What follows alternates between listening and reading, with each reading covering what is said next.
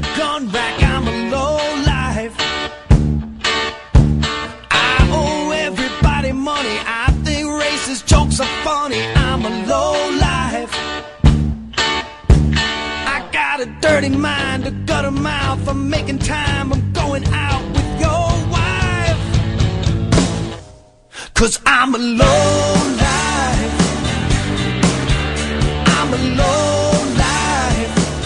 Motherfuckers? Welcome to another episode of the Low Life Motherfucking Chopper Podcast.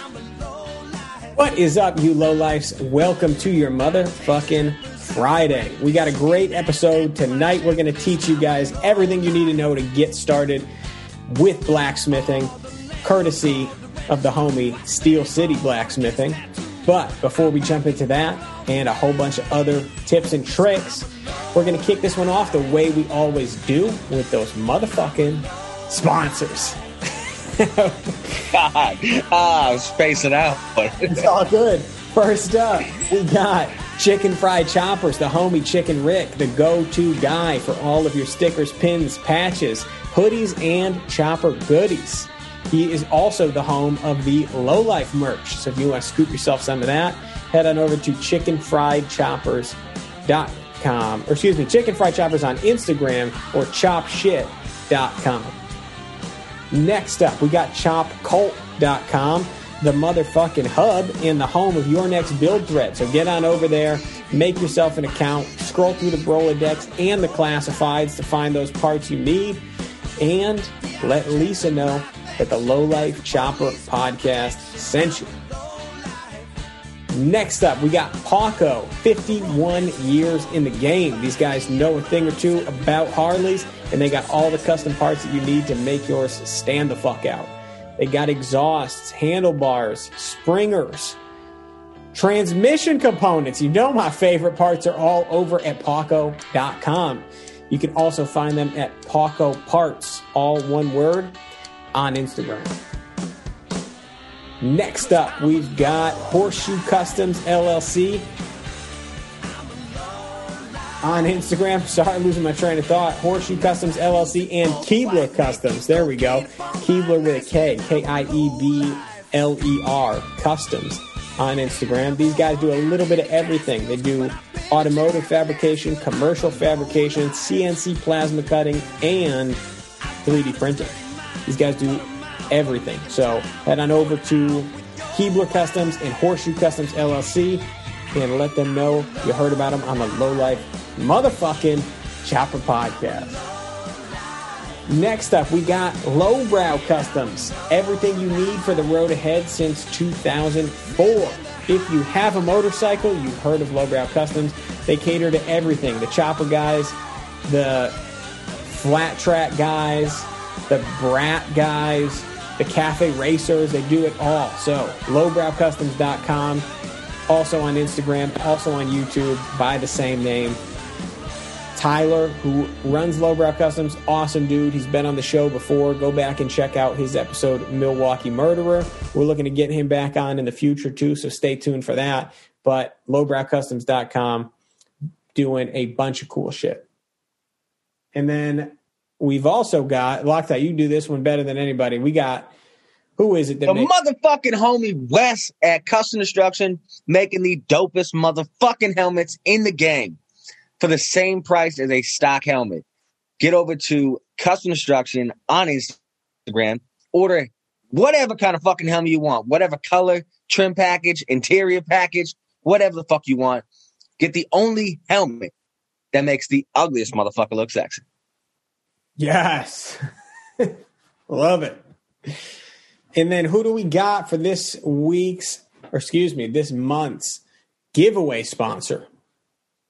this month's giveaway sponsor. Listen, I know um, I've been saying this month was going to be the month of my pinstriping, but um, last week you guys got to watch a live uh, when we're at Stitch's Garage. That panel that he painted, um, that's what we're going to give away this month.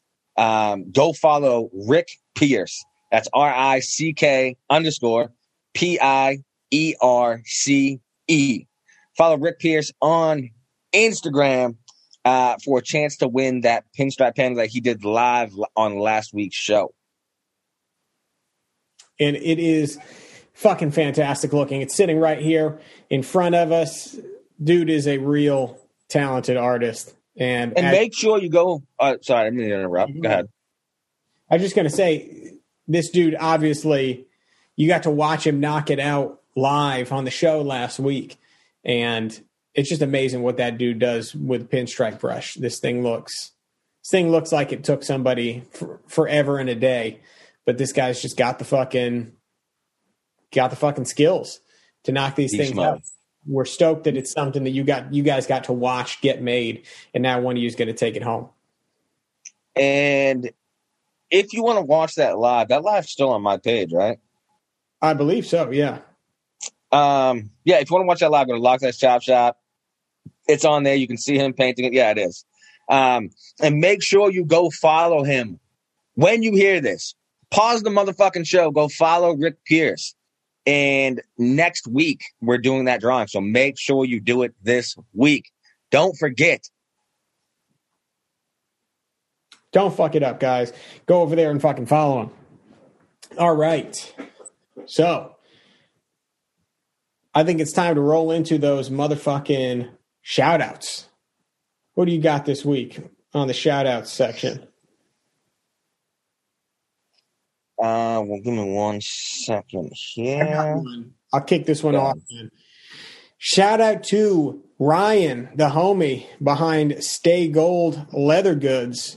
Whip me up a set of custom bedroll straps for the gigantically oversized wool blankets that I'm so fond of collecting. All the conventional blanket rolls are too small. They don't fit around these fucking monster.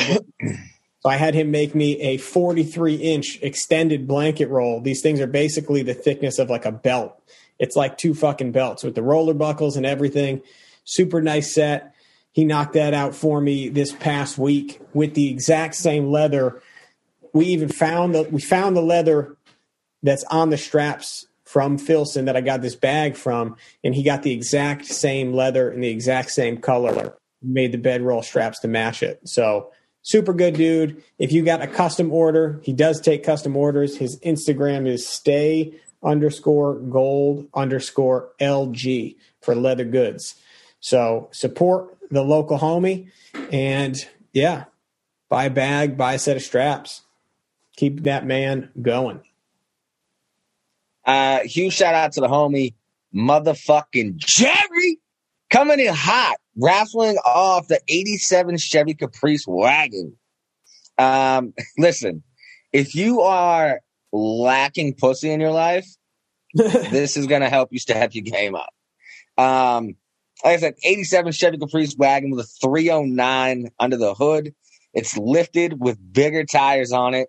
Uh, only has 120,000 miles on it uh $69 a spot. I think he said if they get 10 more um what did he hold on, let me just scroll up. Uh there's 20 raffle spots left for the wagon. Um if he gets 10 more spots by Saturday, he'll call it and fucking do the the drawing this Saturday. So get over to 812 Inc.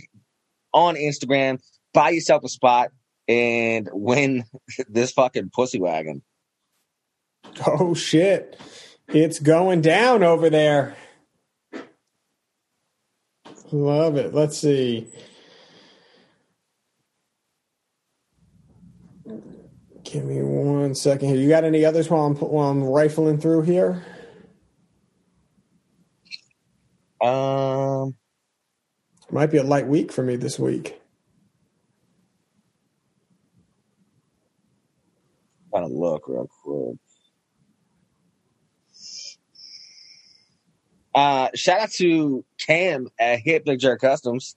Uh, finally just installed my rosebud taillights today when I got out of work. And goddamn, son, they are so fucking dope. And holy fuck, are they bright. You would not think that these two little lights would be so, goddamn bright, but they are ridiculous. So huge shout out to Cam at Hit McJerk. Uh, I appreciate the hell out of you, homie. Fuck yeah, dude. Those things are super bright, man. All his taillights are like fucking beacons. I just sent you a couple pictures of it too. Oh, perfect. Oh yeah, they just came through. Hang on, I got to see what it looks like installed. But yeah, he really, dude. His I fucking love his stuff. And like you said, they're so much brighter than you'd think they you think they'd be. When we It's rode ridiculous. Everybody that day when we came over for Deadbeat and it was pouring rain, everybody was like, "Dude, that tail light is so fucking bright." That's what it's all about. It's a light week for me, man. I don't think I got any other shout outs this week.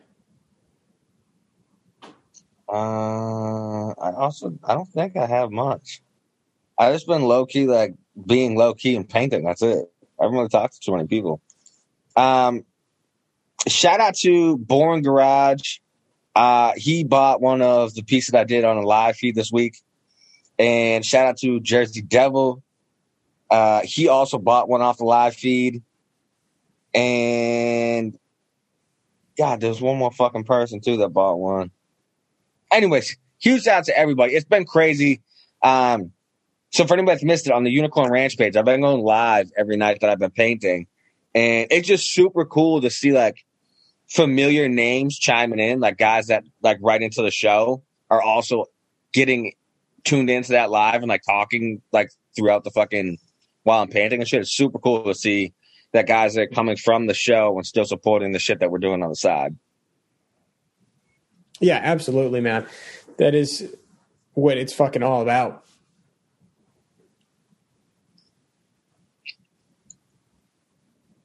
Yeah, I just took a second look through. I don't think I got anything else this week. So, do we get through all of uh all of your shout outs? You got anybody else? Yeah, I'm good. Good deal. All right, then let's uh with no further ado, go ahead and roll into this week's interview. Everything you need to get started with blacksmithing with the homie, Steel City Blacksmithing. All right, guys, we are live on the phone with Josh, aka Steel City Blacksmithing. Welcome back to the show, bud. Hey, thanks for having me, man. I appreciate it. Of course, dude. We were just talking a little bit off air how this is the perfect time for you to be back on because there have been some developments over here at my place, and we got a bunch of listeners that have been writing in about getting interested in blacksmithing. So we figured perfect time to have you back and talk about what it takes to get started with it. Oh yeah, that's awesome to hear people are interested in it and want to give it a go. Absolutely, man. So I think the best place for us to get started with this is to go over what kind of tools somebody would need to be investing in in order to get started. So I feel like first place we can start is the forge, and then we can move into like hand tools, hammers, things like that, and uh, and we can kind of run it from there. Yeah, that sounds good. So what's the philosophy on how much people need? I just made a purchase on a forge after talking to you for quite a while and probably blowing up your phone with way too many questions. But there's a lot of options out there. Single burner, multi burner, building your own, buying one that's available. Kind of walk us through the, the thought process that you went through when you got your first one, and then we'll talk about what you're using now. Yeah, um I my first one was a single burner. It was the same one you got, that single burner Devil's Forge. Uh round I think what, eighteen inches or long or so, fourteen inches maybe. Yeah, I think it's somewhere around. Um I picked that up. I picked that up. Um it's just easy to get off eBay. And that's a uh, great start. I mean, they're priced pretty pretty uh friendly, aren't they? 140 bucks or so. Yeah, I think I paid 147 for the one that I picked up. Yeah, so I mean that that's a super capable forge. And the Um, fact that you had gotten it too made me feel a little more comfortable because with sometimes with things like this, you They they Worried. make double and triple, and they make yeah. Um, I definitely think starting out, you only need one burner. I don't think uh, a double burner is uh, necessary really just to get your foot in the door. Um, I mean, if you could swing it, go for it. But uh, I think a single burner, you'll be happy. You'll be able to do pretty much anything you want to do with it. I think that what sold me because I was kind of in that boat of, well, maybe I'll spend more up front and then I don't have to worry about replacing it down the road. But then when you mentioned that you run yours pretty frequently just with the one burner because of fuel consumption, that was something I had never thought of, of about the fact that if you're running two burners, you're using twice as much propane. Yeah, yeah, you are. Uh, if I have both my burners on, I go through two tanks. I I use two separate tanks and two separate regulators. Uh, I go through like your standard grill propane tank pretty quick if I got both rolling. So yeah, a single burner, it uh, it's definitely enough to get anybody going. And then there's the whole coal uh, forge aspect of it, but I don't know too much about that. But uh, if you're looking to get into it super cheap, uh, you could jump on YouTube and just Google how to build a coal forge, and there's uh, guys on there that'll walk you through it. But building a gas forge, I definitely suggest it. Uh, if you got the time and you got the welder and the material, you could build one for about the same price after you buy insulated fire brick. Um, but it is time consuming. So if you if you want to get started like next week, yeah, you should probably just bite the bullet and buy one. But if you got some time to play with it, building one uh, is definitely a, a uh, good experience. Building mine, I had fun with it. Now, I think that the experience is definitely to be gained from doing that. I was surprised, most, probably most surprised, that I could not save a lot of money by building it myself because that was actually my idea was like oh well if i build it i have a welder then i could probably do it for like way less than it would cost to buy one and that just does not seem to be the case. They just are so goddamn affordable pre-made. Yeah, yeah. The uh the Devil's Forge, I mean, they you you can't beat their prices. And when I built mine, I got uh, insulated fire brick. I think I got uh, two, four, six, eight, eight or twelve insulated fire brick, and I think they're like twenty eight dollars a piece. So I mean, that adds up real quick. Um, getting all the metal, I mean, you need a decent bit of metal.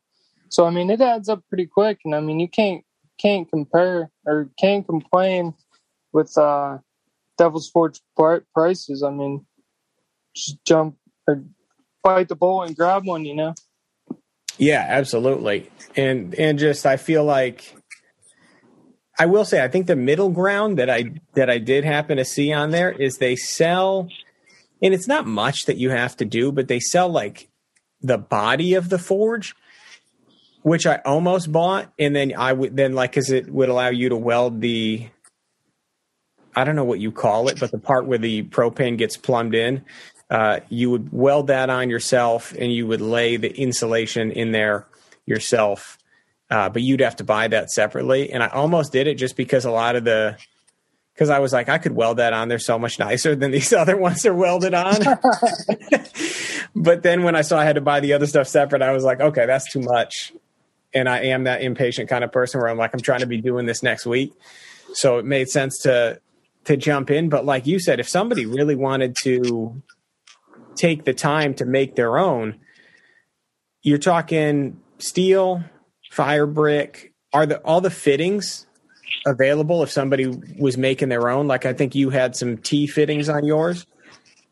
Uh, yeah, I got. Um, you could get all the black iron pipe and the brass fittings, and then you use just a MIG uh, tip. I use a 035 MIG tip in my burners. Uh, I mean, you could get all that stuff at Lowe's, so it's all readily available. Um, there's really nothing like extreme fabrication to make it. You don't need any lathes or mills.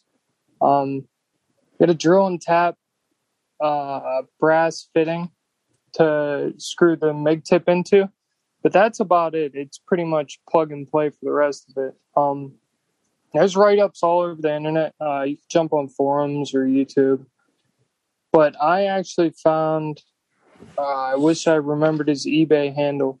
There's a guy on eBay that sells Venturi style burners with all, all the black iron pipe and the brass fittings and everything for like $25 shipped. And it would cost you more just in brass to build your own. So, I mean, you can't beat that. I wish I remembered the guy's name, but simple search on eBay for just uh, propane forge burner. I'm Yep. sure you'll find. Yeah, that's a good point because those are the kind of things that I feel like would otherwise sway somebody from trying to make their own. Is they're like, well, I don't know how to get all these fittings that I need and make sure that it fits onto the the actual propane tank. And that's another thing. Most of these things do come with the regulator. I did notice that a lot of the fittings come with the regulator itself, which is kind of neat.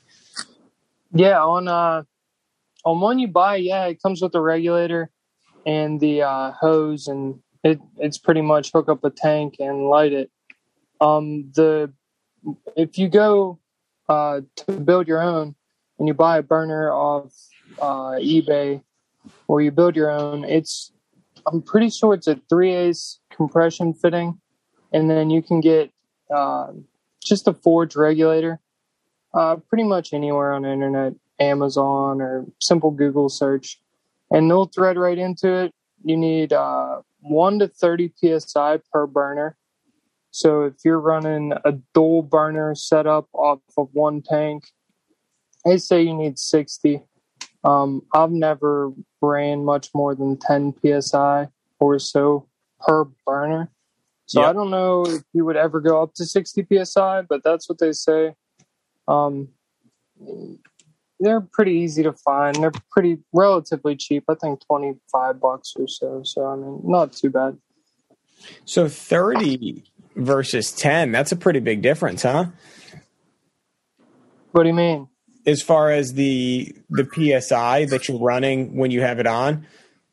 Oh yeah. Um, I normally light mine and I crank it up. I'll normally run uh, fifteen or twenty psi, um, until it's hot, and then I normally turn it down. I've I've been anywhere from seven to ten or twelve max. So I mean, you you really don't need that much psi to have a really hot forge. That's good to know because uh, like how how quickly I know you mentioned you do use two separate bottles, but if you're running 7 psi, are you cooking through a whole bottle in a night or is it something that takes multiple sessions to get through? Um, no, I, I'd probably say uh, ten or twelve hours to a tank. Um, that's a complete guess. I have ran the forge for eight hours nonstop, and uh, it's honestly kind of miserable by the end because I was in my shed and it only had a seven foot roof. So I mean, it was disgusting hot. But uh, Damn, eight hours, I, I didn't burn through. Go ahead. I said that's saving money on the heat though. Oh yeah, it it would be great saving money on the heat, but uh, it was like spring and like seventy degrees out. So yeah, it, it was Good. yeah, it wasn't good. um, but I've I've ran it for eight hours straight on one tank. I didn't burn all the way through it, so I'd actually uh, have to time it. So I'm not too sure, but I'd probably say at least ten hours. Gotcha. Well, that's not so bad. And that's for the smaller tank. Yeah, yeah, no, it's not bad at all. It doesn't eat through it, but um, I I've found getting, you know how all the gas stations do the exchange your tank thing. Yep. They're actually only filled three quarter of the way, so you actually get more for less if you go to your local welding supply shop. The shop right down the street from my house that uh they sell all your welding gas, welding supplies. They fill propane tanks. They don't charge tax, and I think it's like fourteen bucks to fill a tank. So I mean, it's cheap. Yeah, I had heard about that with the swap outs at the gas station. I don't know yeah, they that was true or not. Yeah, they only film three quarters of the way, which I think is like a complete disgusting ripoff. But hey, Yeah, I agree with you. Luckily, I do have um, Loctite actually gave me a propane tank that is much larger than the standard one, so I have to fill it at the welding supply shop because it's not it's not a standard size that I could do at like Walmart or a gas station.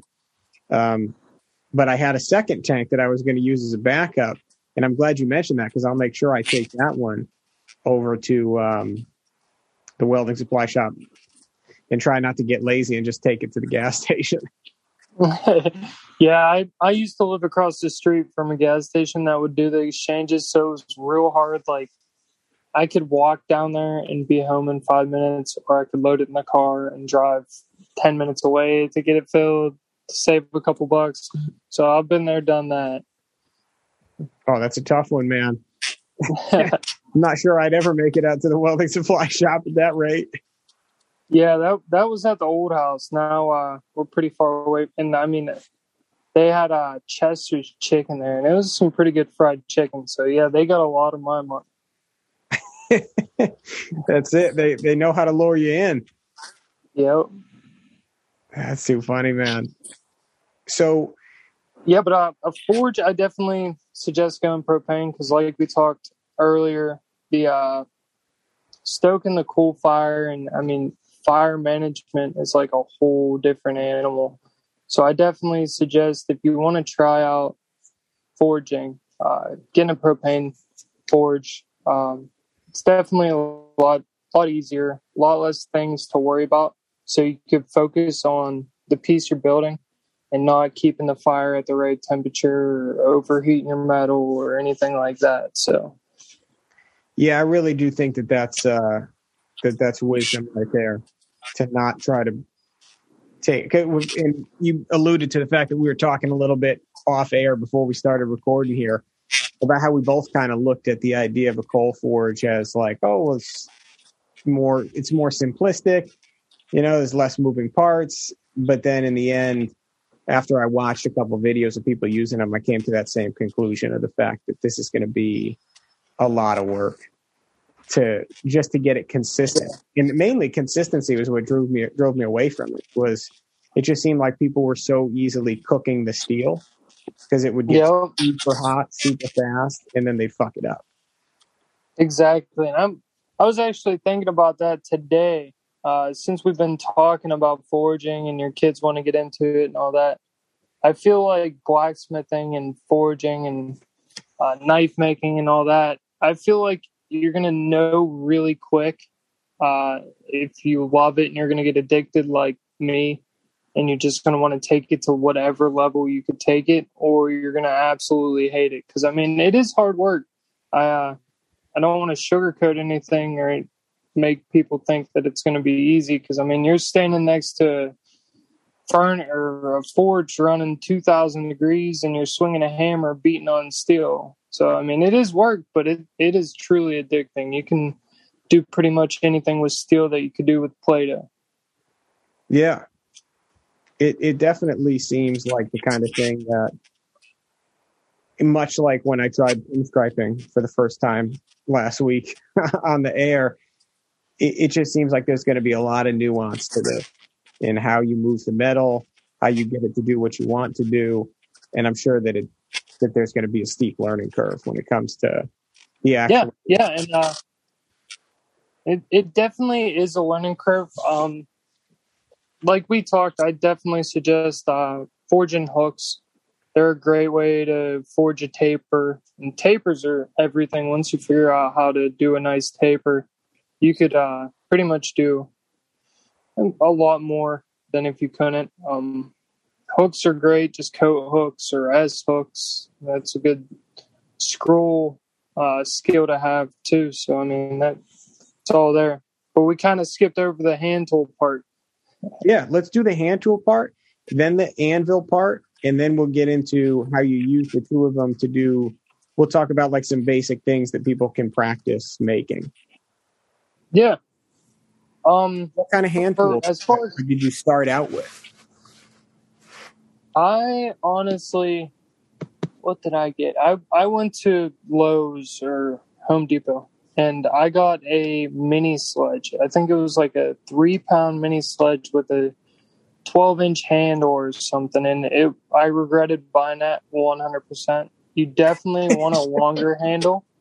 Um, even if you choke up on it and you don't use all the handle, uh, it's good to have. And yeah, don't don't go that route. You're better off using like a two pound ball peen that you have in your toolbox. Um, I suggest getting a rounding hammer if you do want to pursue it. Um, you can Google it. Uh, one end is round, and that helps to draw out metal. Because if you're just hitting it flat, it's just smushing it. But if you hit it with a round end, it's pushing the metal in all directions. And uh, you can find them from anywhere from 50 to, I mean, you could spend a lot of money on one if you wanted. Uh, they're great to have, but they're not necessary to start. Gotcha. Okay.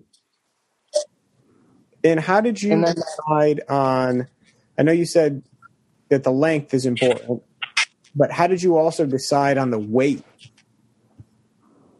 Um, I think I read on some forums or something. I, I was reading somewhere, and I don't know. I I got no shame in it. I swing a two pound hammer, and I I was reading on a forum like people were swinging four and a half pounders, and like I I swing a two pounder because I think you're only as good as your accuracy. So I mean, if you swing a four pound hammer yeah, you're going to move a lot of metal very fast. But if you're missing blows, you're going to damage your anvil or mess up your the piece you're working on. So there, there's no shame in swinging a light hammer. Um, yeah, I think I have an 18 handle on mine, and I I choke up on it all the time. And it's better to be accurate than to be a beast and swing a huge sledgehammer. And I'm glad you mentioned damaging the anvil because, and I don't want to, we'll stick with the hand tools, but something I did want to ask if was true or not was I had in my research come across a four to one ratio, or excuse me, a 40 to one ratio where people were saying like if you had a two pound hammer, say you'd want an 80 pound anvil. And if you had a three pound hammer, you'd want a 120 pound anvil so as not to damage it. Um, is there any truth to that?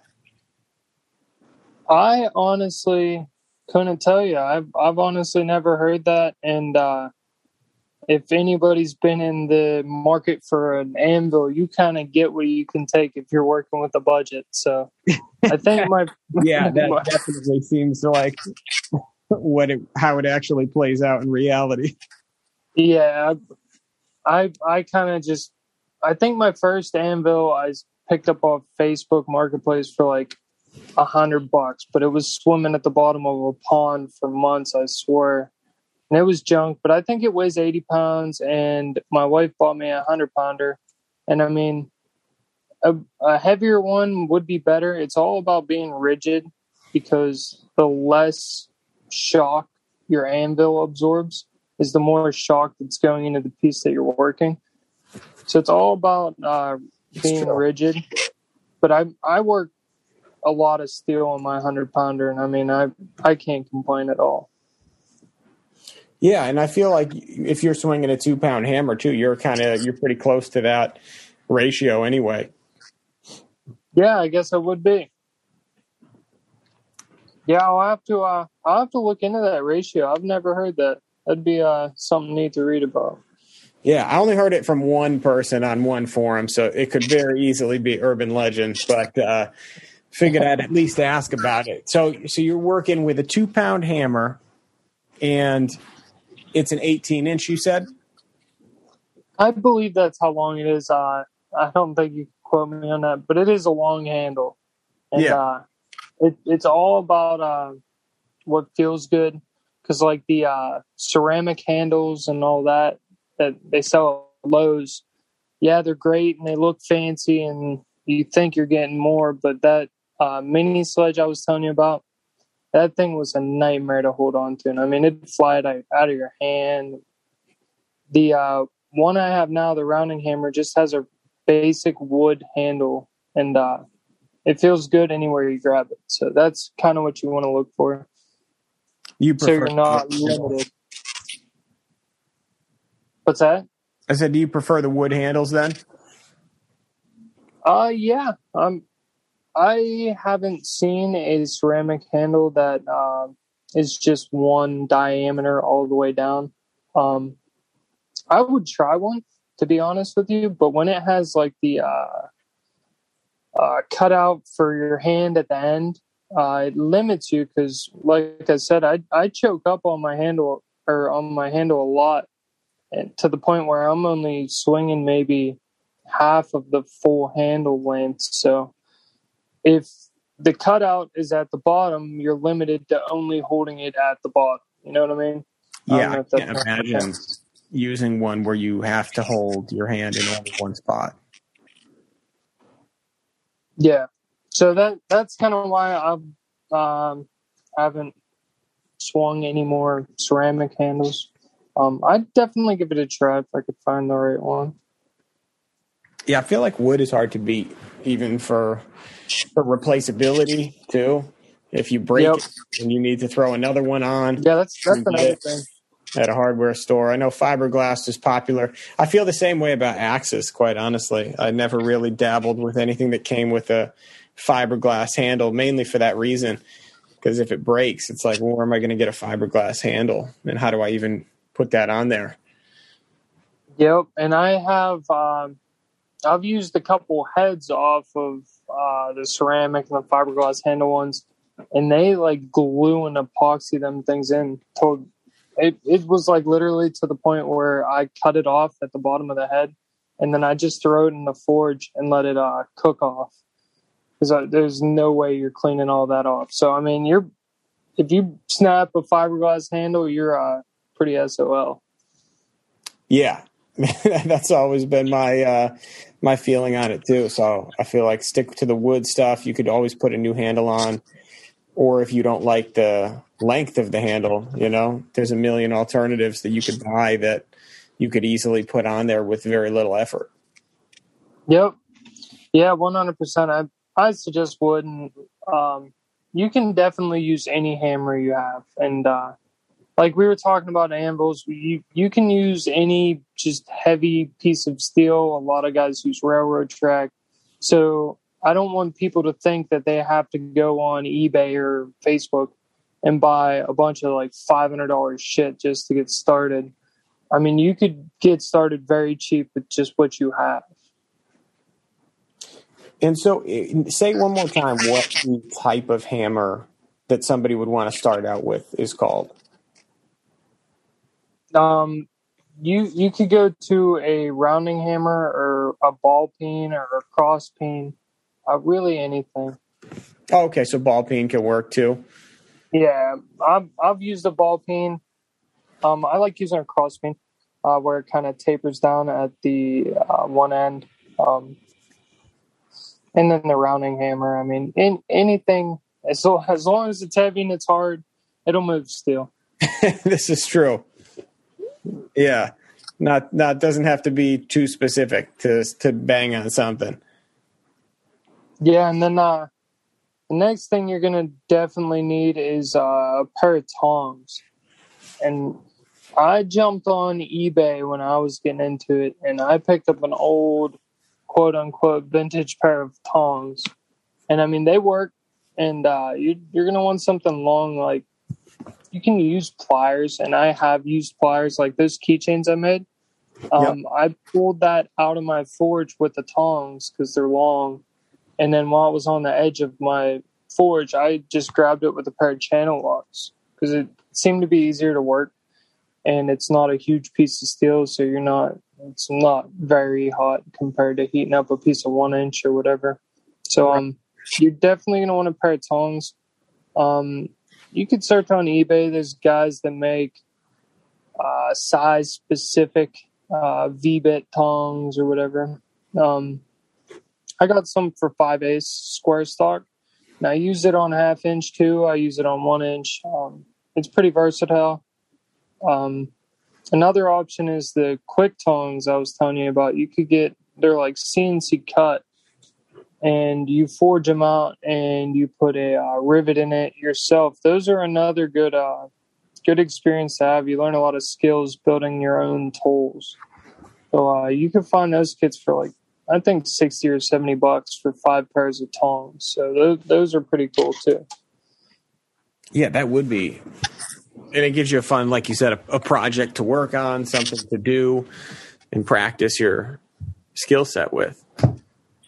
Yeah, you uh, you learn a lot of skills that you'll need uh, building tongs, and uh, it, there's something cool about using the tool that you built to build more things. You know what I mean?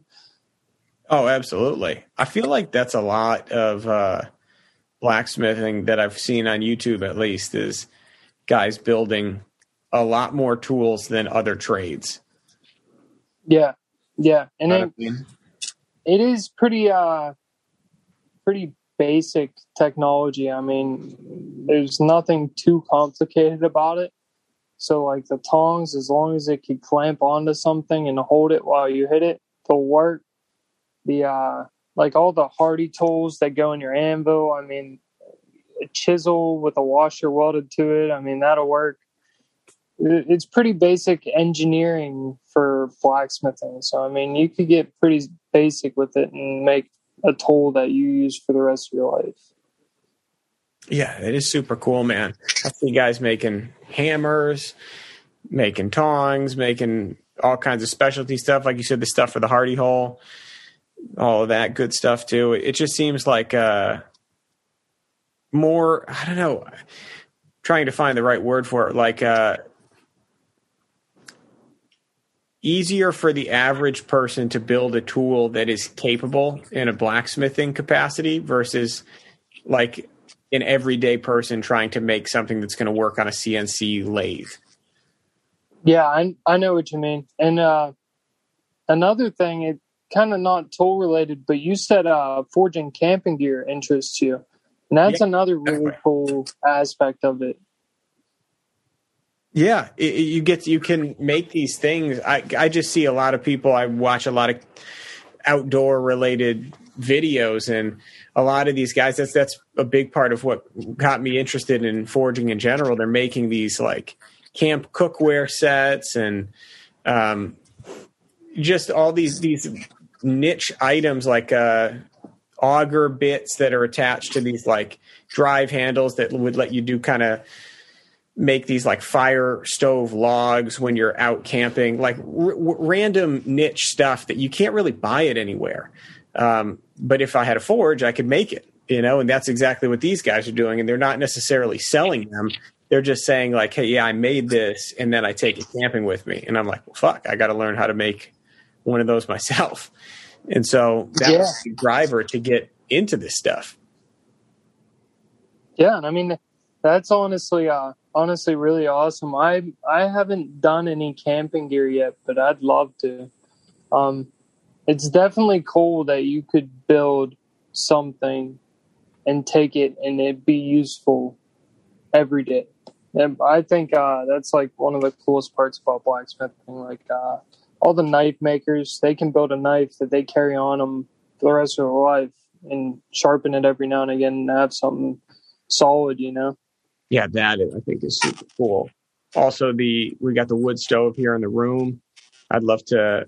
We have like a whatever you call the fire tools set that just happened to be here. The guy who sold us the house left it here, but I would love to make a nicer set once I had the ability to do so.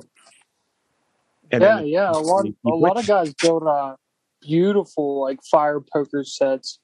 I just saw one uh, on Instagram. I wish I remembered his name. I think his name's Steve. He's from down south. He's a blacksmith. Um, I'll share his stuff or something. Uh, he just did a fire poker set with a broom and a shovel and a poker. And I mean, this stuff was like beautiful. He does beautiful work. You can make really cool stuff that like you could set on your uh, fireplace and be really proud of, you know? Yeah, all that kind of, and it's like you said, I can't remember if we were on or off air when we mentioned it, but how many people are picking up this art? You know, in 20 years, how many people will be blacksmiths as a percentage of the population of the country? You know, it just seems like Yeah. if people don't pick up this mantle, and not everybody, you know, this episode is obviously for people who are looking to dip a toe in it. Not everybody who's interested in it will take it to the level that you took it to. Um, but they got to get the bug somehow. And I feel like you do a great job of showing people that, you know, with what, less than three years of experience, the kind of stuff that you're already pumping out. Yeah, um I twisted my first steel October 2019 and I only remember that because I sent it to Loctite like, look dude, check this shit out. and uh, it- I was stoked about it. Um and then I started forging probably uh probably in December. So I mean I haven't been doing it all that long and I don't do it full time. I work a couple hours a night. I work in the morning. That's about it. So I mean, it could be a really cool hobby that uh, I use it to blow up steam. I'll go pound on steel, and uh, I'll be like a completely new man when I'm done, relaxed and whatnot. Get your head back on the straight. it seems like the kind of thing that, like you said, would be r- fun to actually do while you're out there. It's also hard work, which is probably good for most people, especially people anybody that's working like a a desk job to come home and do something physical. I feel like is good for your body and your brain, and then Yeah. make some cool stuff that you really can't buy from hardly any. Yeah, exactly. And then I definitely agree. I think it's uh I think it's cool as hell that people want to get into it. And like when I hear about kids that want to try it, like I'm all about that. Like that is cool as hell. And uh I I wish uh you guys lived a little closer to Pittsburgh because like anybody that wants to come over and try it, like just hit me up and like uh, you can definitely come over and like I got scrap steel, I got hammers, and anything you need.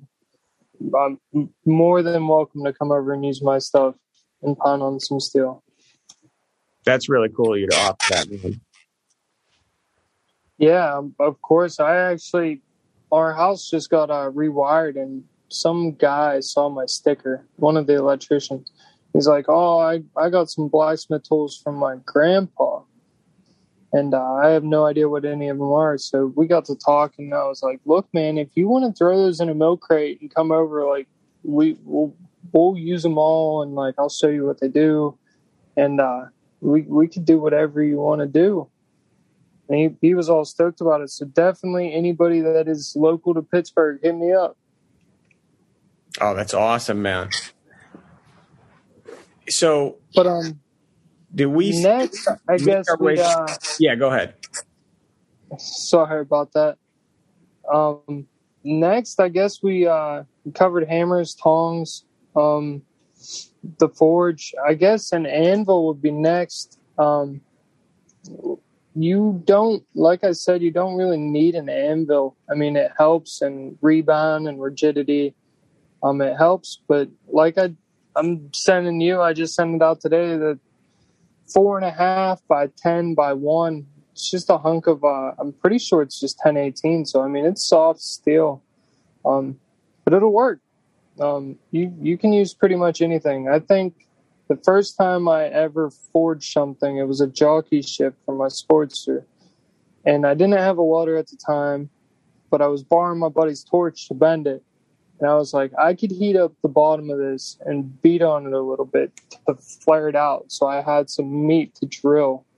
And uh I think I banged on the round stock on the bottom of my shop uh, press. So I mean, you can really anything heavy. It it was kind of messed up because it was painted or powder coated. So like the glowing red steel was smoking me out and probably breathing fumes that you shouldn't be breathing, but it worked. Yeah, it got done. yeah, I mean, you got to do what you got to do. That's it. Yeah, I know. I have on my Vice. I have like a small little bench on the back of it that I feel like is meant probably not for something this aggressive, but I'm sure it could it could hold up to it. Yeah, um, you definitely can bang on those. Uh, I've blown apart a couple vises doing it, so it's uh, you gotta be mindful of how much you're abusing that vise, but it that'll work too. I mean, it all works. I feel like I'll make a little stand for the um, for that piece that you sent, and then try to use that, or maybe even make a just actually. How how important is it to be able to get to all sides of it? Like, is it something that you would ever mount to a, a workbench, or do you feel like you need to be able to walk around all four sides? Um, I would. That's a good question. Honestly, I would probably say I wouldn't mount it to a workbench. Um, if you do do an anvil or you just use a hunk of steel, an easy, good way to get something uh, pretty hard, pretty rigid, and I mean almost free. You could walk through the woods. You could find just a decently sized piece of oak, and uh, I think, I think with my anvil, piece of oak I needed was like 26 inches. So I mean, it, it's not that big of a piece of wood, but you can mount it to the top of a log with a lag bolt if you're using a hunk of steel, and uh, you'll be able to walk all the way around it. And I got my Yep. anvil on a piece of oak, and uh, I just got hold downs. And it, it's kind of nice being able to move it out of the shop floor if you're limited on space. And even if you aren't, it, it's nice to just be able to move, you know? Yeah, I was thinking about that actually because it's such a shame too. I just had a I had a tree fall across the driveway this winter that I wish I didn't cut up into smaller slices because then I would now I would have to stack the slices and like screw them together. Um, whereas it would have been nice if it was just one piece and I had saved it, but I didn't know that uh, I'd be making this, so I got to wait for the next tree. Yeah, now you got to go cut another one down or wait for one to fall. That's it. Just drop a second one. And actually, you kind of touched on something that we mentioned when we were talking, you and I, earlier this week. If somebody's trying to measure for how long of a stand they need, what is the, the benchmark that they would use to measure where they'd want it to sit height wise? So I I didn't follow this when I first started, and I wish I would have because it beats you up if you don't. Uh, you want with your arms relaxed at your side. You want the face of your anvil or your striking surface to be in between your knuckles and your wrist. So with your hands down at your side, just relaxed. That's about where you want it. And that's because when you hold a hammer and you're swinging it, when your arm is at a 90, the hammer striking that surface uh, just about parallel. So that'll, uh, you won't have to like compensate to make it hit flat. And uh, it definitely, after I put my anvil at the right height, I noticed a big difference in uh, endurance. I, I noticed I could work a lot longer without my hand cramping up or my arm cramping up. So that's definitely uh, something to keep in mind no matter what you're hitting on. Oh, that's a great point. And that's something that I actually did not think about before you and I talked. And I always saw, you know, videos of people working on them, and I'm like, it just looks low. I don't know why visually it just looks like it's too low, but I, maybe that's just because you're used to wanting things at where you can see them easier, as opposed to thinking about the angle of where your arm's coming down. Yeah, and I'm I definitely uh, catch myself um, bending over so I could get closer to it. Um, you you learn your lesson real quick when you smack it in a piece of uh, mill scale that is a thousand degrees lands on your face your arms. Like all my tattoos on my arms are messed up, and yeah, you learn real quick to stay away from it. But um, That's Yeah, the- I didn't even think about the uh, how much hot stuff comes flaking off as you're striking it. Oh yeah, and then the mill scale that comes flying off, it won't be glowing, but yeah, it's fucking hot. So You ever had any real fires? quick. What's that? Have you ever had any fires? Oh yeah, my uh my shed had a plywood floor. So anytime I dropped something that was glowing, yeah, I had a small fire. So, Oh, yeah. I've had a, I've had a couple. I, I think uh I think we said it on the last episode. Fat Man came to my house way back when when I was first getting into twisting. Me and my buddy were twisting some one inch. I think right after he showed up, I dropped a piece of glowing one inch on the floor. He was like, "Yeah, your floor's on fire." It was pretty funny. Yeah, dude, that would be. I feel like I'd be sweating it all the time. yeah, it's uh, definitely not OSHA friendly, so I, I probably wouldn't advise it. oh, for sure, dude. So, But um, if uh, you do want to get into an anvil, and like say you start out with a piece of steel, and you're like, man, I really like this, I want to get into an anvil. Um, you could spend upwards of a thousand dollars on like an old Peter Wright or uh, an big heavy 200 pound anvil you find online. Um, they're great. Or you could get on uh, the internet, um, eBay. I forget the brand. It's a Chinese brand, but it would be a good start. Um, I think they're 80 pounders for like a hundred dollars or 50 pounders. They're light, but it would be a good start and they're cheap. Or you could go up to, I think they sell a 120 pounder. Um, it won't be the hardest thing. It won't be the best. The horn won't be great, but it'll work. Or, uh, if you, you could get into the $500 mark, you could get a really good 100 pound, uh, I think North Carolina anvils. You could get a Calvary, Calvary anvil. I think it was 118 pounds or something for like 590 shipped or something. So I mean, that's a brand new anvil. It's 100 pounds, American made, and uh, you could. They're pretty easy to come by. What was the name again? I believe it's North Carolina anvils. I think I did see them because I was looking at a couple this week.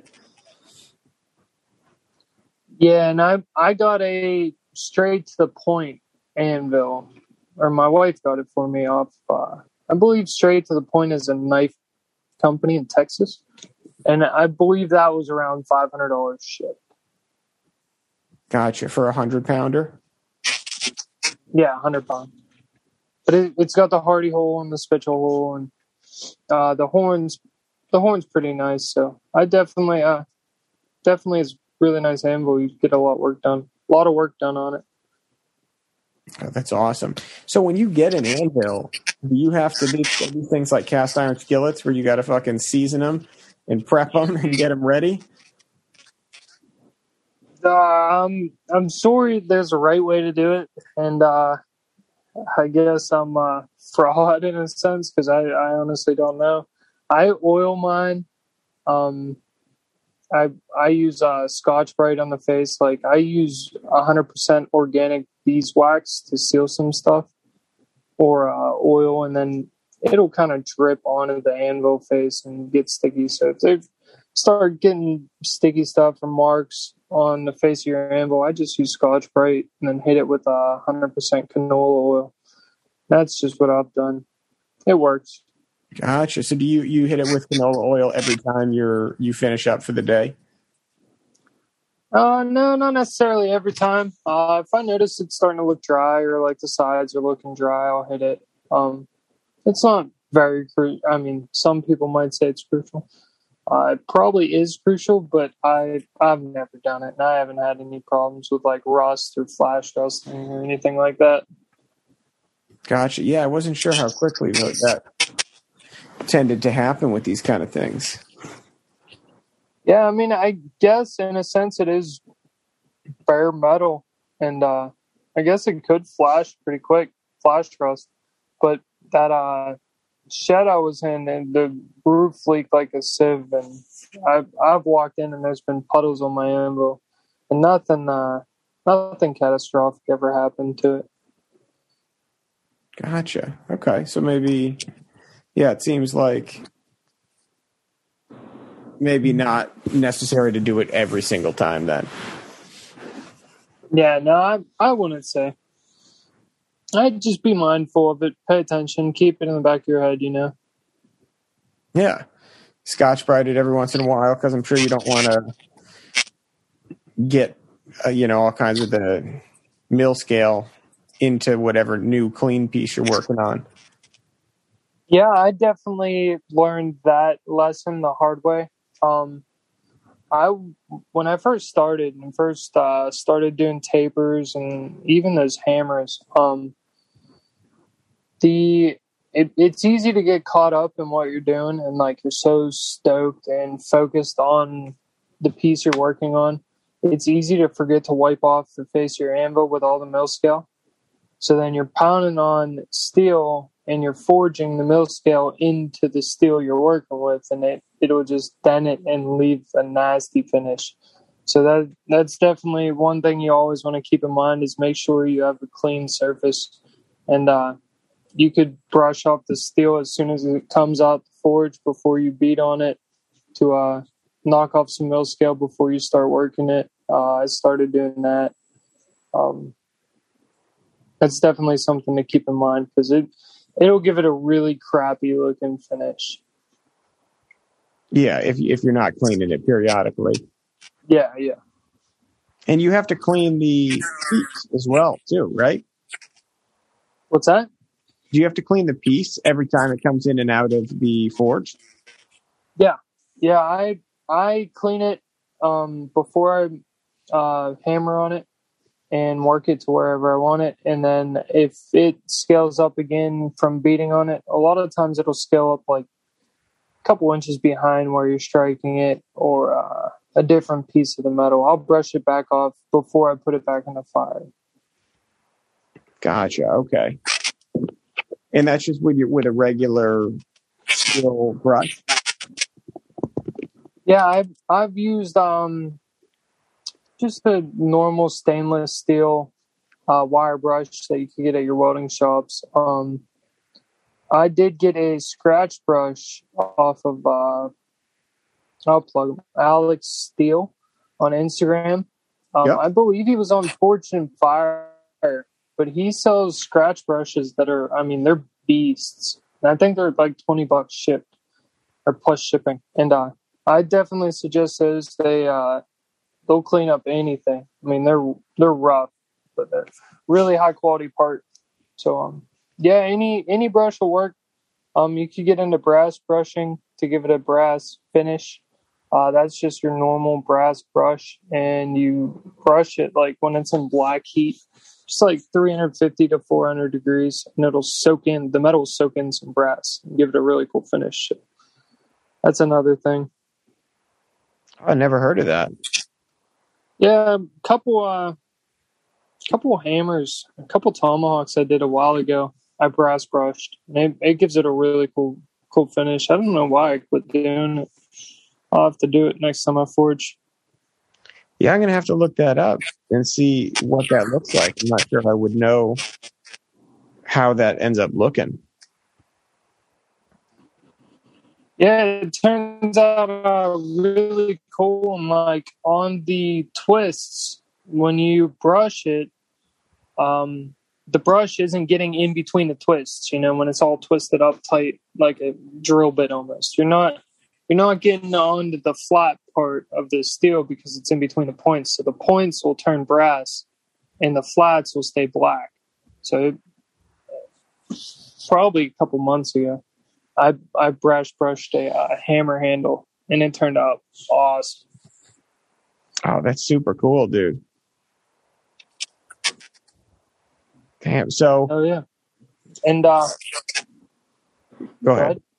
You know, I was just gonna say, so a, a stainless steel brush is probably the basic option, and then if somebody wanted to do a brass brush on top of that, that's kind of more like to do fancier stuff in the future. Yeah, the the brass brush would be more for like a finish. Uh, you'll definitely want a stainless brush to keep it clean while you work it, and then after it's uh looking all how you want it to, then that's when you would want a brass brush. I guess I shouldn't have thrown it in when I did, but yeah, brass brush is more for the finish. Gotcha. Yeah, that's super cool though. There's just more stuff that you can use to spice it up once you're trying to make particular things or like make something stand out. Yeah, no, a lot of uh, blacksmiths they have their own concoction of an oil or a paste to put on hot metal to blacken it, and, and uh, I've heard of beeswax mis- mixed with uh, linseed oil or linseed oil. Um, I've heard a lot of different concoctions, but that's I've used beeswax. It blackens it nice and it seals it. I've used canola oil that does the same thing. It's all pretty much uh, just finding what works for you. Nice, man. Yeah, it's. I'm excited to play around with some of this stuff, and I'm sure I'm going to end up having a million questions for you as I go through it. And I'm like, how do I get it to do this or look like that? It seems like the kind of thing where you just only learn through doing a bunch of shit. Yep, and I mean, I got, I got a stack of steel. I don't know why I refuse to scrap it, but I got a stack of steel that I, I just spent way too much time on something and didn't like where it was going, or kind of learned by messing up. And uh, there's nothing wrong with that, really. Learn the hard way. Yeah, exactly. Got to put those out. But uh, yeah, if anybody has any questions while they're working apart, I mean, I'll give you my cell phone number if you want to call or FaceTime. Hit me up on Instagram, Facebook, whatever. I'll answer anything I can. That's super cool, you dude. I appreciate you being willing to be reachable to everybody like that because I'm sure that we're going to get. We had a bunch of people when they heard you were coming on this week write in about it, so I'm sure you'll be getting some questions from uh, anybody who, who has something that we didn't cover yet that uh, wants to find out a little more. Yeah, of course, man. So once somebody say somebody picks up a forge, a set of tongs, a hammer, and you know maybe a rail a piece of railroad track or some other or maybe they find an anvil right away because they're lucky as fuck but those things are hard to come by it really is such a crazy thing to track down unless you want to spend like 800 bucks for like a craigslist one Yeah, I I messed up. I found a uh, it was a late 1800s Peter Wright anvil, and I mean the face on it was immaculate. The horn was perfect. It was welded to a steel stand, which is a huge no-no because then it's like permanent, and you're technically ruining the anvil when you weld on it. Um, but I picked it up for like 250 bucks. I paid like a dollar a pound. Wow I- dude I sold that thing. I should have never sold that. damn did you at least let them know that, that you you weren't the one that welded on it I did. I, I made sure. I made sure I let everybody know it wasn't me. you got to send them timestamp pictures and you're like look dude i this was their original ad okay Yep. I, I, it's it's hilarious because I definitely told everybody like, look, I didn't weld it. Don't get mad at me for it. It's like it's sacrilege, and like people that collect anvils are like, fucking what is this stand? Why'd you do that? Like, whoa, buddy, relax. Hey, speaking of that, what is the deal with the chain just like loosely draped around the bottom of the anvil? Um, I'm pretty sure. Like, I'm I gonna don't- sound like a total dumbass if I'm not right. Um, I'm pretty sure that is to quiet the ring. Oh, Like- okay. I've I've heard anvils that have a really high pitched high pitched ring, and I'm pretty sure the chain will reduce that. I'm gonna sound like I, I own a blacksmithing company, and I, I I'm not positive about that, so I'm gonna sound like a complete dumbass if that's not what it's for.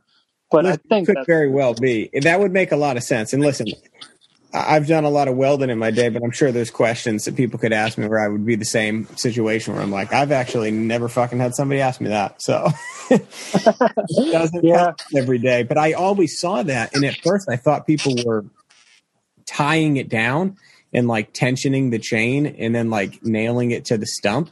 But then I, I kept seeing these videos lately, and it's just fucking hanging out there, like the way people throw like the rope of the horse, just kind of like loosely around the pole in a western movie. And I'm like, what? That's not even tied. what the fuck are you doing? And I couldn't make sense of it, but maybe that's what it is. Maybe it's just to dampen the sound.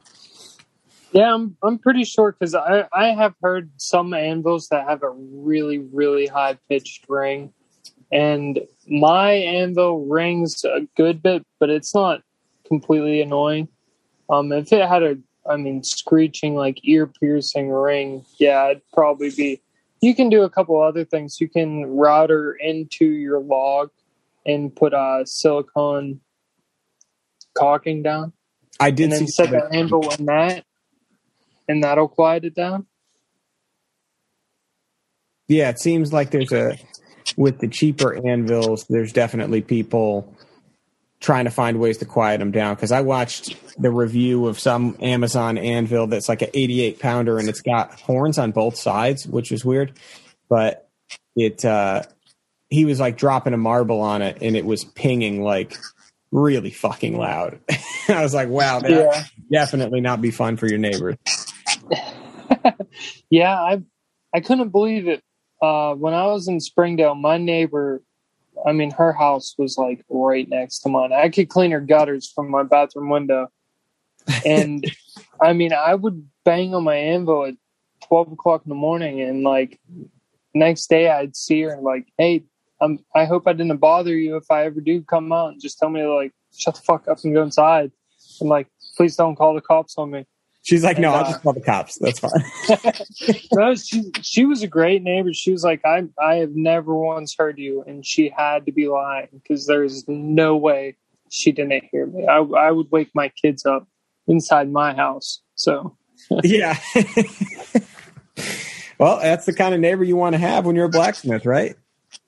hey, right? That is that's a dream come true right there. Yeah, So, but uh, let's say next we could yeah, touch on uh, Yeah, projects. Yes, perfect. Um, yeah, there's a there's a lot of beginner blacksmith projects uh, you could find on like Etsy or forums. Um, tapers are great to get good at. Um, they're a lot of fun. It's kind of boring just forging tapers over and over and over again, and I always struggle. I think you and me were talking about it with practicing TIG welding. It's uh it's hard for me to just practice on scraps. Like I would rather try to make something and practice that way than just forge a taper over and over and over and over again. Yeah. Oh, like you guys uh like you guys said on last week's episode, the ten thousand lines or whatever. I I don't think I could do it. Dude, that is all of us are just impatient people, man. Yeah. I I tried pinstriping for a while and yeah, I I don't think I laid any straight lines. I was like, yeah, I'm just gonna go for it. Yep. And then you're like straight to designs. Yeah. I Um, think but that uh, I'll end up doing the same thing. So basically, when you say it, forging a taper, is that uh, what you're talking about at the bottom of the hammers that you make, where it flattens out? yeah, yeah, that's that um is what I'm talking about, yeah. And uh you can forge a taper on coat hooks, uh you could scroll it. Um you could forge a taper on if you look back a couple posts ago, I made uh coffee tables out of live edge wood and I forged the legs on that. Um they kind of look like an S. And I forged tapers on both ends and then hooked it around and uh, that was a really fun project. Um, on the keychains I make, I forge tapers on the end of, and uh, I don't know if I've ever seen a video where somebody does it, and I think I did it the first time by mistake. But if you uh, get good at forging tapers and you want to kind of give yours a different look, I started forging my tapers. This is going to be hard to explain. Uh, if you lay the square on your anvil, you got a flat face at the top. That's how I've always started forging tapers. Mhm. I started doing it to where I would be hitting on a point and the other point would be on the face of the anvil.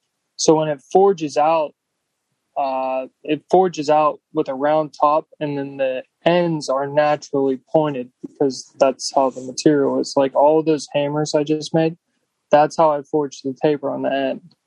And that's how I forged the taper on some keychains. And I think that is a uh, really cool little trick to do. And uh, I didn't do any stock removal on those hammers on the bottom of the taper.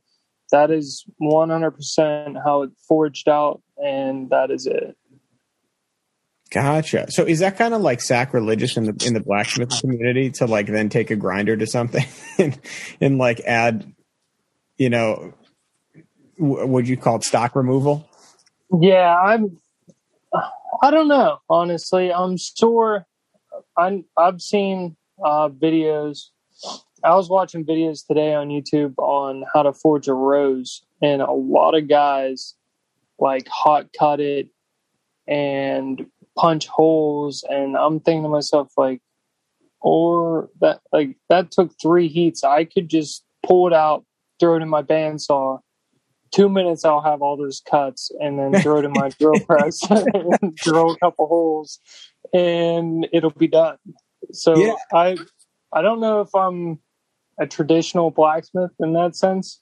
You're like, I would a rather- bad blacksmith right now? I would rather use the resources I have, and I mean, doing it the right way is cool, and I have done stuff the quote unquote right way. But I mean, if you got a bandsaw, why not use it? Yeah, I, I agree. I remember watching the episode of Forged in Fire where they had to. Uh, I told myself, by the way, before we started this show, that I wasn't going to talk about Forged in Fire the whole time because I'm sure that's played out as fuck. But it's it's my main basic. and there was one episode where instead of drilling a hole for the handle, they had to punch it through on the anvil, and it like threw everybody for a loop because everybody was just like used to using a drill press to drill the hole. And Yeah, one guy like couldn't even do it and i was like huh i wonder if that's the kind of thing where you just most people just don't bother to do that the blacksmith way because we have different tools for that now but i guess the show was definitely making it sound like if you don't forge it with the anvil then it's not a real hole i'm like well that doesn't make I mean, yeah, I I could see it, but I don't know. I I use my mill. I got no shame in it. i don't blame you man i got drills that work really well yep. Or you could swing a hammer for 10, 15. Because I, on the tomahawks I make out of the railroad spikes, I hot punch and drift the hole where the handle goes. And that takes like three or four heats. Like, I, I don't know if I just suck at it or if I'm impatient, but there is, I haven't found a good way to do it. And it drives me crazy to do. But some people, you'll watch videos on YouTube and they're like three hits and they punched a big old hole. So, I mean, some people just have it. I guess I don't. maybe they got really sharp pokers Hey, who knows? yeah But, um, yeah, like I was saying, all the projects, um, keychains, like the material I sent you for keychains, how I do those is I take four inches, a quarter inch square stock, which you can get really cheap. I'm pretty sure you could even get it at Lowe's. yeah i think So it's easy to come by. It's just a cheap material. I take it into four foot or four inch sections. And I, when I forge stuff, I like working constantly. I don't like standing there waiting for the metal to get hot. So I'll take like a handful of them, like 10 at a time, and just throw them in my forge and just work them all. And uh, I just forge a taper on both ends. Then after your taper's forged, heat it back up, stick it in a vise, uh, standing up like vertically. yep Then you could take a uh, crescent wrench or a monkey wrench or anything and just put it on the top and give it a little twist. And uh, that's pretty much it. They're pretty uh, pretty simple to make. You could do it in three heats, uh, one for each taper, one heat for each taper, and one heat for the twist. And then, yeah, I definitely cheat and drill the hole for the keychain. but it is I thought that hole felt a little different. yeah, and uh, I try to uh, try to heat it back up after I drill the hole, so like the hole isn't all shiny and shit. Oh yeah, yeah. it is what it is, man. You rub a little soot on it, tap it with the hammer a little bit. Yeah, throw it on the ground, kick it around. That's it. It's like this never happened. I love it. But that is a cool little thing. You know, the other thing I was looking to make, and, and I'll probably hit you up once the forge comes in, but um, hard because you can heat treat things in the forge to make some strikers for flint and steel. That's another one of those things that uh, I was looking at that would be a lot easier to make with a forge and make it like a cooler version instead of just like you know breaking off a piece of a file and using that because that's the only hardened steel that you've got Yeah, yeah. I mean the the possibilities are endless, and I I work with a knife maker. Um, he he's got like one of the crazy uh, infrared crazy forge for heat treating. I I totally butchered what that's called, but you know what I mean. Yep. And uh, he does all like the crazy heat cycles and he makes his steel like so hard. He uses 1095 and I think S7 and all kind of different exotic steels, I guess you could say. And uh, that's a whole different animal too. And I got I got mad respects for uh, all the knife makers and uh, you had him on KO Defendant. He does some amazing work, and the the knife making is definitely tricky. I I haven't perfected the grinding of a knife. I can't sharpen it for shit, but they're they're a lot of fun to forge. I have forged a couple. yeah that definitely it does seem like those are a, a tricky beast and getting the heat treat right and there's just so much that goes into it Yeah, and like I mean, if you're a couple hundred degrees off, it's not going to harden the same and uneven harden. And I I got mad respect for those guys because that is a that is an art in itself. Yeah, it definitely.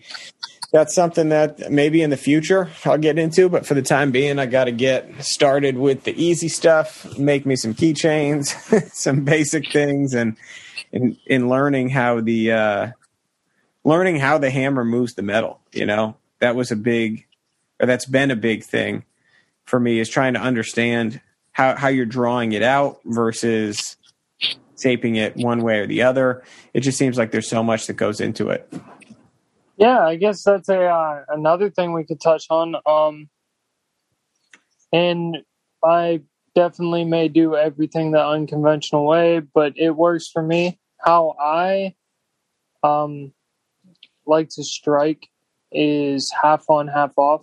So I'll hold the material on the edge of the anvil, and half the hammer will be on the anvil, and half the well on the piece I'm striking and the other half the hammer will be over the edge of the anvil. And that also helps so you don't accidentally bump your anvil. Like if you're forging a taper, the hammer is going to be tapered and the piece of metal is going to be tapered. So it's easy just to miss and ding your top of your anvil with the edge of the hammer and uh, mark it up. So I do the half on, half off. And if you're drawing out steel, uh, I watched a video, I believe, uh, Black Bear Forge on YouTube. He's uh he's an older guy. He he does amazing work. He, he's a very skilled blacksmith. If uh, anybody needs to watch a how-to video, definitely look him up on YouTube. But he, I believe he did a video on an aggressive way to draw out steel. Yep. You hang it over the edge of your anvil and you bang it against the edge of your anvil. So like you're destroying the metal but it draws it out really quick and then you pull it back across the anvil and then you flatten all the notches out and uh, i have done that when i had to draw a couple couple things out so that is another way uh, youtube's i mean great. You can learn how to do anything on YouTube. Um, a lot of guys do it differently. I normally, I'm trying to learn, or when I was learning how to blacksmith, I would watch everyone, every video I could, and kind of come up with how I was going to do it. Because just because it works for me or works for that guy doesn't mean it's going to work for you. So don't get uh, frustrated if how the guy in the video did it isn't working for you. Just swing the hammer and just figure out what works for you on how to move the material the way you want to move it.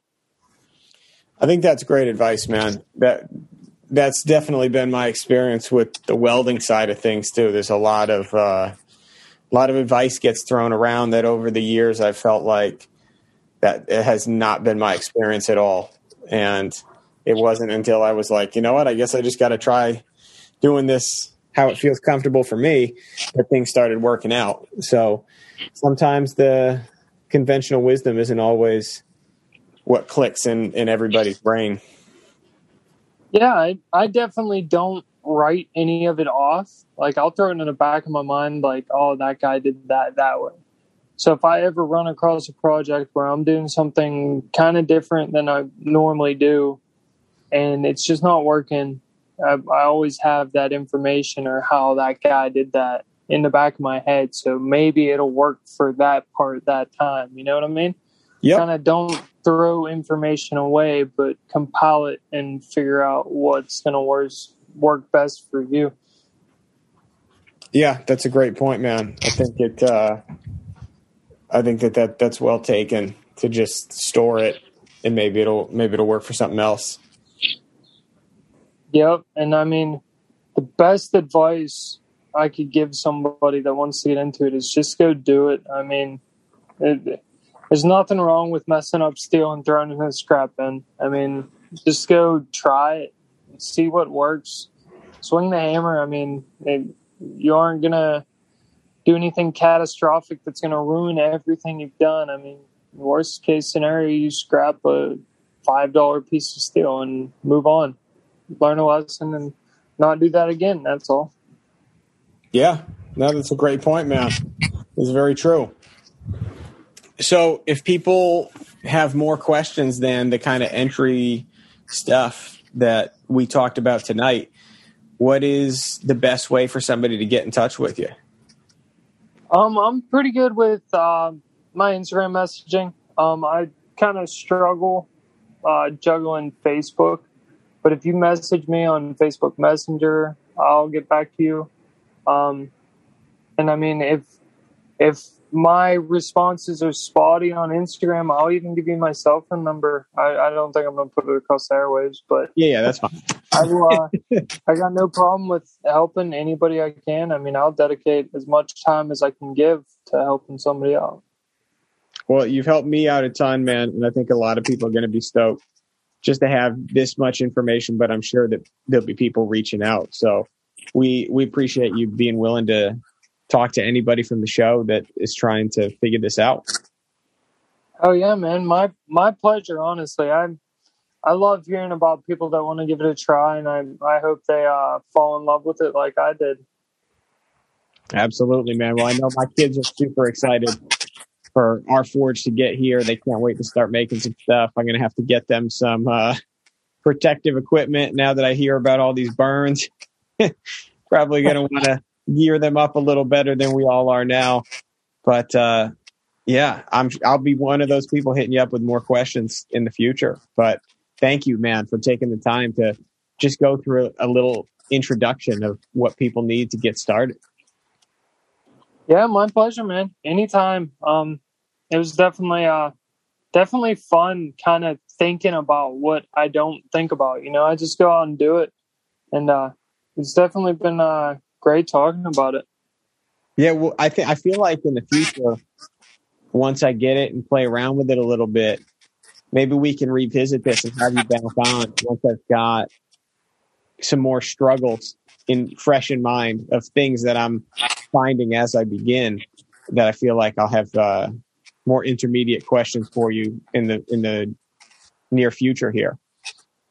Yeah, of course. Um, Oh, and that's another thing. Uh, if you look up ABANA, Um, the artisan blacksmiths of North America. I totally butchered that. I apologize.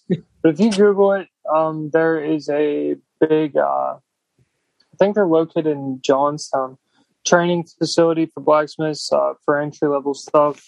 They have a forum, they have a membership. I think it's like a hundred dollars a year, but you get a lot of information, and uh, that that's a great resource to have too. Nice, man. Yeah, that, that's that's awesome. Actually, I'm going to check that out. Yeah. Awesome, dude. Well, hey, I think that uh, that's a good spot for us to wrap up. And again, thanks for taking the time tonight. And I'm looking forward to doing another segment on this uh, in the future. We'll come back to it. Yeah, sounds great, man. Um, I, after your kids start banging out some crazy cool knives, uh, I'll definitely be interested in buying one. So Oh, that's all I look forward to. They'll be even more excited to know they got their uh, first person that wants a knife. Oh yeah, man. Of course.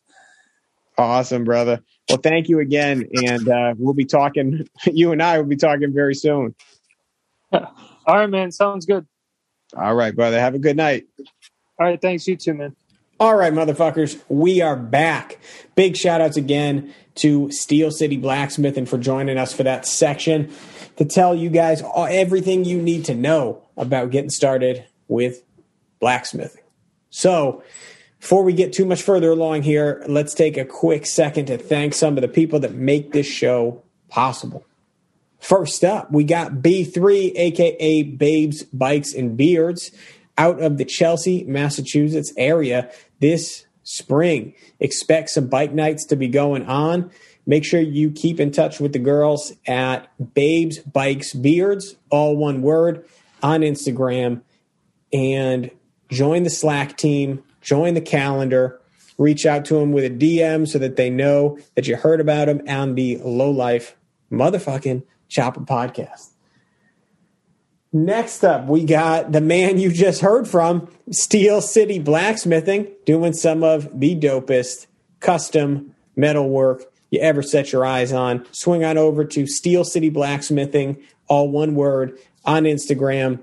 Check out his site and pick up a, a hammer or one of his other fucking products that you heard about tonight. Next up, we got Hypnic Jerk Customs. Loctite, why don't you do this one? Oh boy. Uh, the Jerk Customs, the homie from Australia, making a little bit of everything. Um, as you heard in the beginning of the podcast, he makes the dopest fucking taillights. These things are so bright.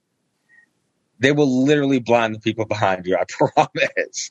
Um, uses top notch LEDs and all those taillights. They're hand pounded taillights. He also does uh, resin casting. He does jockey shifters, headlights, pretty much anything you can fucking think under the sun. He can make it for you. So hit up Hypnic Jerk Customs on motherfucking Instagram. Perfect. Next up, we got Deadbeat Customs out of Tewksbury, Massachusetts. The homie Steve is the man behind the Deadbeat Retreat, the best motorcycle event in the motherfucking Northeast.